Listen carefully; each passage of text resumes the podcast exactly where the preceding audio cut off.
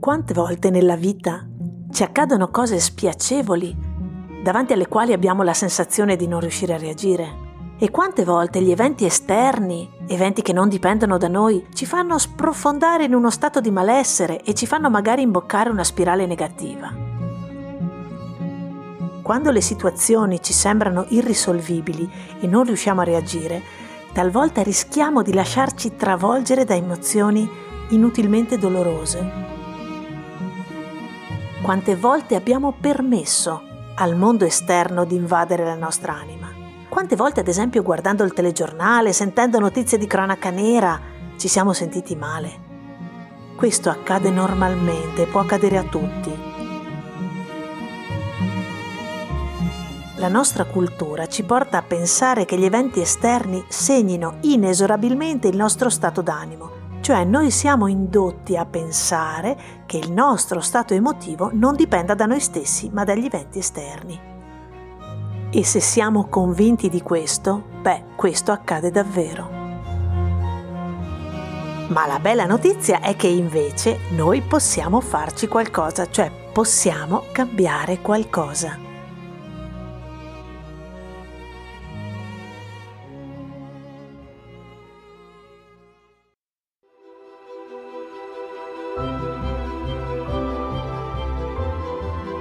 Sono Silvana Poli, docente e narratrice di letteratura italiana e questo è Letteratura Passepartout, il podcast che aprirà per te le porte dove sono custoditi i significati che i grandi hanno nascosto nelle loro opere.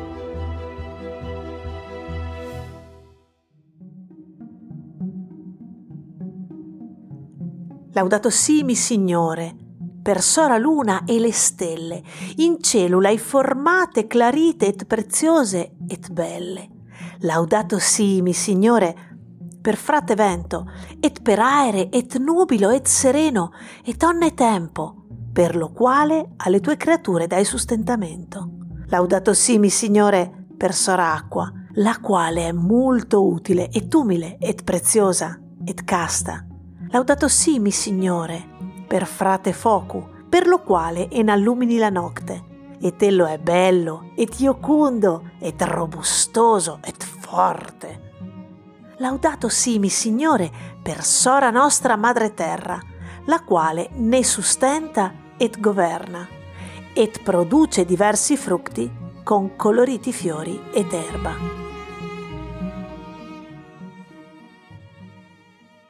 Il testo di cui vi ho appena letto una parte, è tratto dal famoso Cantico delle creature, scritto da Francesco d'Assisi intorno al 1200. Prima di analizzare il testo vorrei parlarvi un po' di Francesco e del contesto storico in cui è vissuto. In quell'epoca il potere era gestito da due istituzioni, il papato e l'impero. Papa e imperatore però non andavano sempre d'accordo, anzi spesso litigavano perché si contendevano il primato. Il Papa sosteneva di essere la più grande autorità sulla terra. L'imperatore invece riteneva di essere lui il massimo rappresentante del potere sulla terra, ma riconosceva al papato la superiorità in ambito spirituale. I vari sovrani i vari principi dell'epoca hanno combattuto tante guerre per decidere quale autorità riconoscere ed era importante decidere l'autorità di riferimento perché era quella l'autorità a cui venivano pagate le tasse. Questo quindi ci fa capire quanto fosse importante per entrambe queste istituzioni cercare di prevalere sull'altra. Per questo si erano definiti nel corso del tempo due partiti quello dei sostenitori del potere imperiale, cioè il partito ghibellino, e quello dei sostenitori della supremazia del papato, il partito guelfo. Questo comportò che nel corso del XII e del XIII secolo moltissime guerre furono combattute tra guelfi e ghibellini. In quell'epoca la penisola italica era politicamente molto frammentata. Nel centro e nel nord si stava sviluppando la società comunale. I comuni erano città autonome che cercavano di slegarsi dai due poteri, ma che non riuscirono a sottrarsi alla logica del contrasto tra guelfi e ghibellini. In questa cornice culturale, nel 1181 o 82, nasce Francesco. La sua è una famiglia benestante, il padre è un ricco mercante di stoffe e la madre un'elegante donna francese. Francesco viene educato alla cultura della sua epoca e alle attività mercantili. Il giovane aveva fondamentalmente due progetti per la sua vita. Sognava di diventare cavaliere per dimostrare il suo valore in battaglia e poi sognava di sposare una donna di origine nobile. La sua formazione fu quella prevista per un giovane dell'alta società. Quando nel 1202 Assisi, che era governata dai Ghibellini, si trova in guerra contro la città guelfa di Perugia, anche il giovane Francesco prende parte alla guerra. Ma purtroppo la sorte non sorrise agli assisani, perché in guerra furono sconfitti.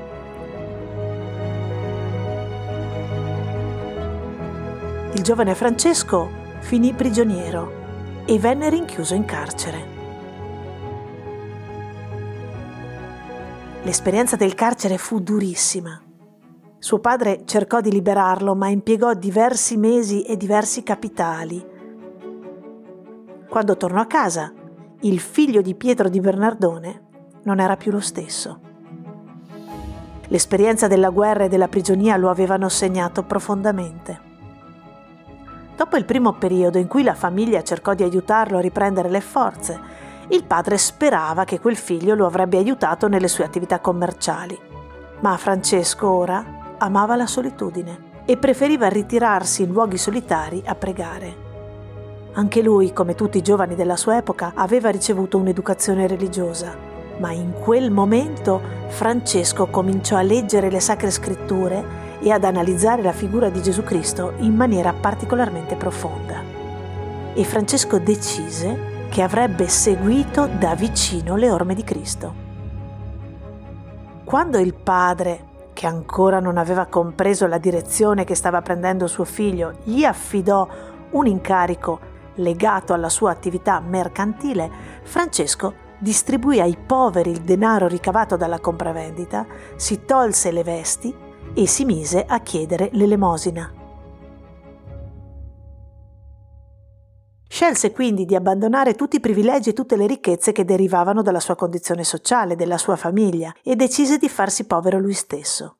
Lasciò la casa paterna, le sue ricchezze, indossò un saio e si pose come umile servitore di Dio. Da quel momento in poi la sua vita si snodò lungo le vie segnate dalle parole del Vangelo.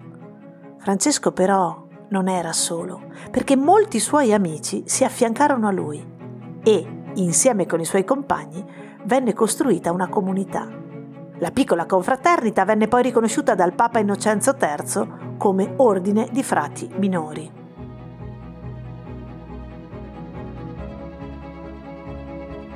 Una delle prime opere che fecero i fraticelli d'Assisi fu di sistemare la chiesa diroccata di San Damiano, dove onorare Cristo. Insieme ai suoi confratelli, Francesco si mise al servizio dei poveri e dei malati, operando per curare i lebrosi, lavorando per aiutare i bisognosi. All'ordine francescano si affiancò dopo poco anche un gruppo di donne. La prima fu Chiara, una ragazza di origine nobile che andò a chiedere a Francesco di entrare nel suo ordine. E da qui nacque l'ordine delle Clarisse.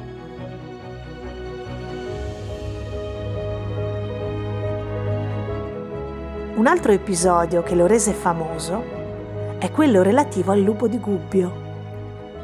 La leggenda narra che un lupo da tempo terrorizzava le campagne eugubine. Questo animale selvaggio era affamato e feroce e gli abitanti erano disperati, impauriti, perché a volte il lupo era arrivato fino in città.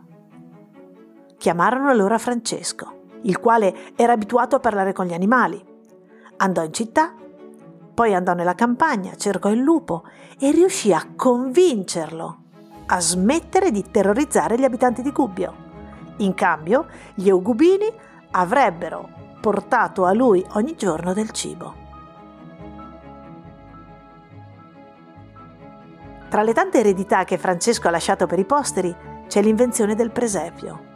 Durante la notte di Natale del 1223, nel monastero di Greccio, Francesco decise di rievocare la nascita di Gesù, facendo una rappresentazione vivente di quel momento e dando origine così a una tradizione centenaria che è arrivata fino ai nostri giorni.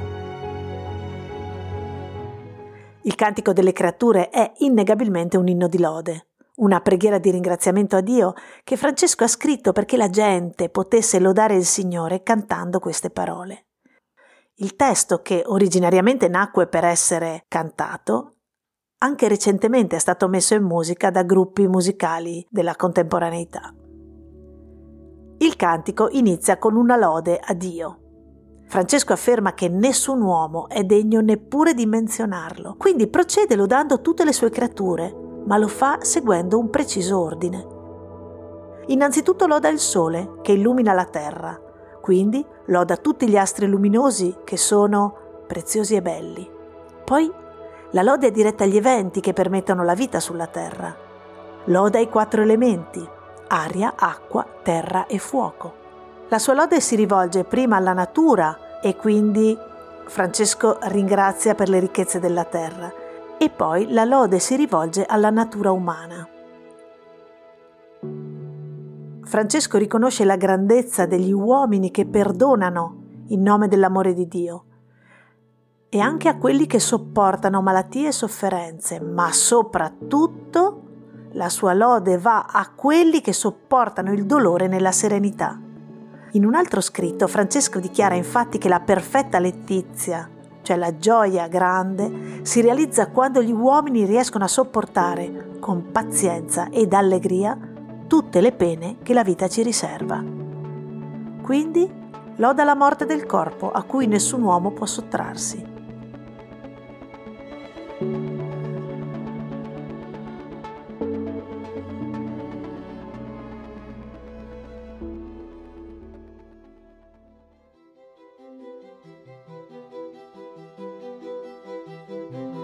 Con questo suo inno, Francesco ci presenta un atteggiamento di straordinaria gratitudine. A dire il vero, Francesco non dice grazie, ma trasforma questo grazie e quindi le parole che lui utilizza costituiscono il ritmo dell'inno e le parole sono laudate. La sua gratitudine si trasforma in una lode e lui loda il divino, loda quel Dio che permea tutta la cultura della sua epoca e che lui fa suo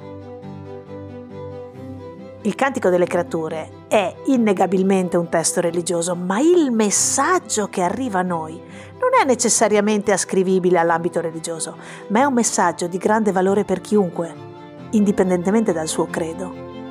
Perché Francesco ci presenta il suo pensiero e ci dice che l'universo è un mondo armonioso e sereno e la natura non è il luogo del peccato, ma è il luogo della manifestazione di Dio.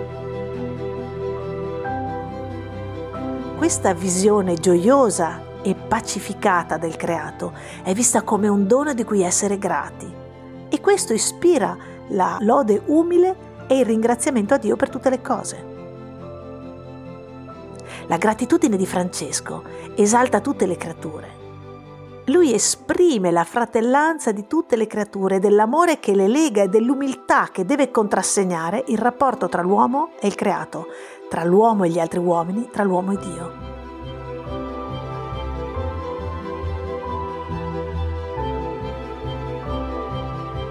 Qualcuno potrebbe obiettare che solo un santo può ringraziare per ogni cosa e che noi, comuni mortali, non ce la possiamo fare.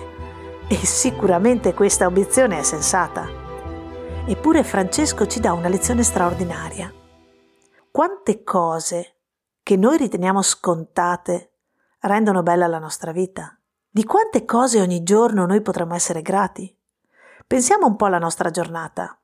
Abbiamo un letto in cui riposare. C'è chi non lo ha. Abbiamo cibo per nutrirci.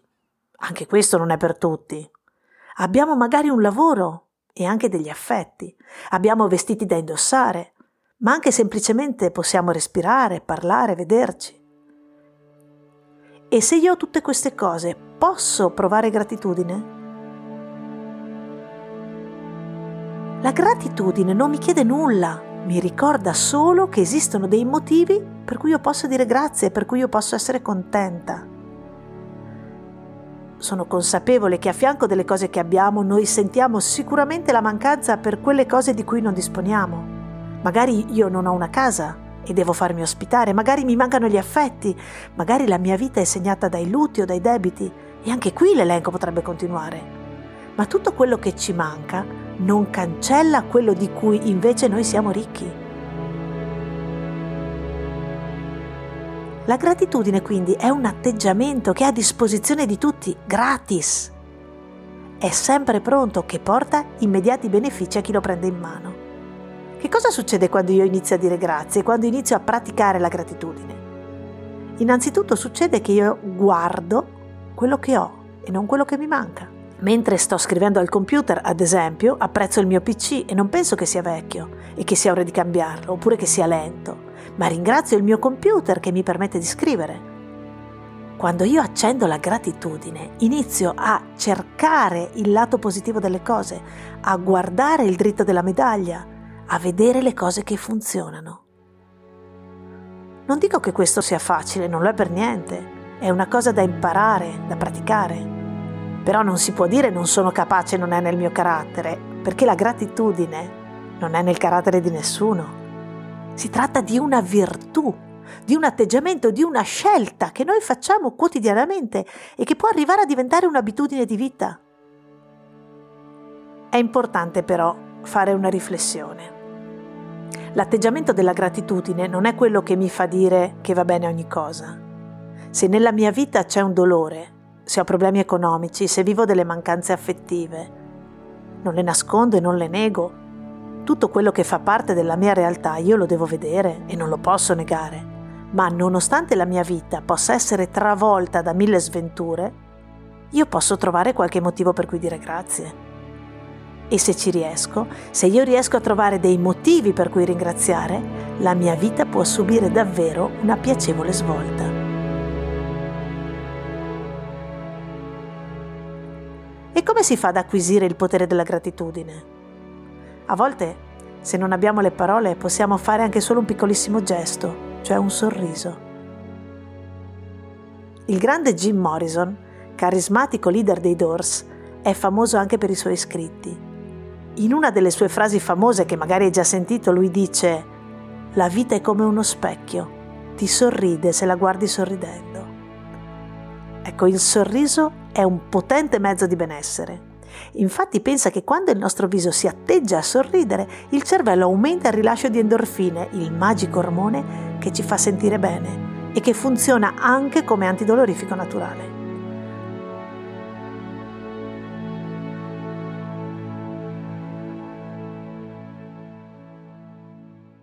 E dimmi, ti piacerebbe riuscire ad aumentare la tua forza e la tua energia? Se anche tu avresti voglia di sentirti meglio, ti suggerisco allora un semplice esercizio. Ogni mattina, al risveglio, trova tre motivi per cui dire grazie e alla sera, prima di andare a dormire, guarda la tua giornata e trovane altri tre.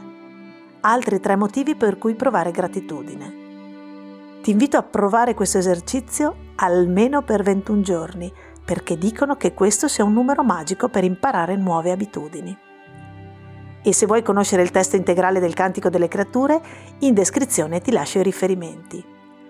Nel salutarti, ti anticipo che nella prossima puntata parleremo degli effetti dell'amore.